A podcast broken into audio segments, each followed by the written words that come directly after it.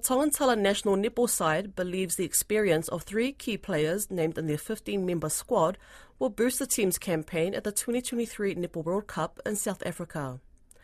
Former Silver Fern Cathrine Tuivaiti, former Australian rep Mo'onia Gerrard, and former Australian Olympian Jessica Ngawamo have all been named in the Tala squad. Head coach Jakwa Pori Makia Simpson says the players will add leadership and knowledge to the team. RNZ Pacific senior sports journalist Iliesa Tora spoke with Jakwa on Tala's hopes and preparation. What is uh, probably your first comments on, on the team that has been named?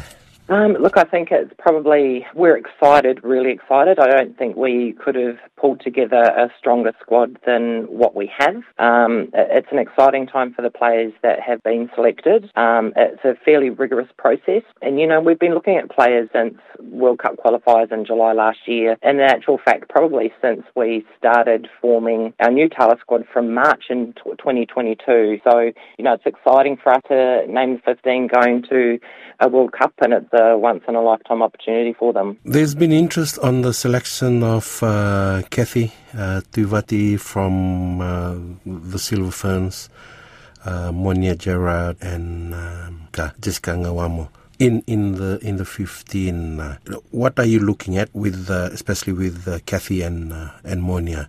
Having that experience uh, previously with uh, New Zealand and uh, and Australia? Yeah, well, well, I think that's a big part of it, isn't it? Um, you can't coach the experience that they have. Um, this is our first World Cup, and what they will bring to this group is leadership and knowledge experience that we didn't have, um, and there's real value in that. Um, you know, Kat has um, she competed with us uh, at the PacificAus Sports Series in the Gold Coast uh, recently in April, and it was just incredible to have her as part of our group. Uh, Mo'onia came into our selection camp for us uh, last month uh, in May and, and joined our group, and that was really really exciting to have her with us. And you know, she's uh, returned back to netball after having another baby, uh, and that's super exciting. Um, and her form is getting better and better and better. So we are extremely privileged to have them as part of our group. Uh, Jessica Ngawamo played beach volleyball, I believe, and then had some basketball and netball experience. What do you see her bringing into the team? Uh? Yeah, Jessica um, comes with an enormous amount of experience uh, at an elite level. So yes, she was formerly an Australian beach volleyball player, um, and and the behaviours and her physical capacity to be ready for a World Cup is just outstanding. Um, and we're excited to see what she does with this opportunity. Uh, this is not the first time Jessica has been with us. She was uh, with the Tala as a training partner also on the Gold Coast uh, in our series that we won there in April. Um, and she's just getting stronger and stronger and better and better. So we're excited to see what she can bring to the group. You have um, a preparation plan uh, moving the team forward to the to the World Cup. Does that include matches? I believe there is um, a camp in New Zealand. Uh, can you share that with us? Yeah, we do. We have a training camp uh, in New Zealand very soon, actually, at the end of this month. Um, and I'm super excited to get our 15 together and ready. Um, you know, and this is when we actually start preparing as a group and starting to get some of those connections, uh, working with each other. Um, there will be some matches included in that, but that's that's just part of the preparation and us understanding and um, starting to get ready for July. Um, look, it's it's a really crucial time for us, um, and, and, I'm super excited to get them together at the end of the month. You've you've named 15 players. Uh, do we know who are the um, the um, playing reserves from the 15?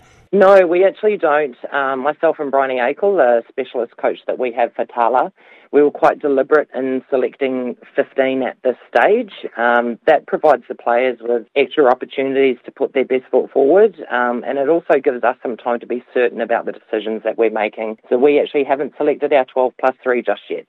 There were uh, members of Tala coming through from last year and this year who might have missed the selection for the for the World Cup this time.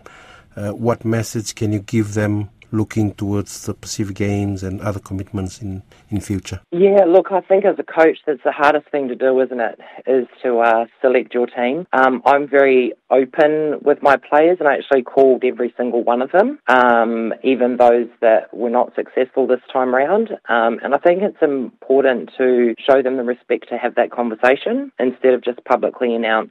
So those calls were made to everybody prior to public announcement. You know, it's it's interesting because there, yes, there were a couple of players that have been with us previously that were unsuccessful this time, but in on the opposite side of that too, we've got players that are in this 15 that never made the selection for the World Cup qualifiers, and they've put the work in, um, and they have done themselves very, very proud, and have found themselves back in the mix.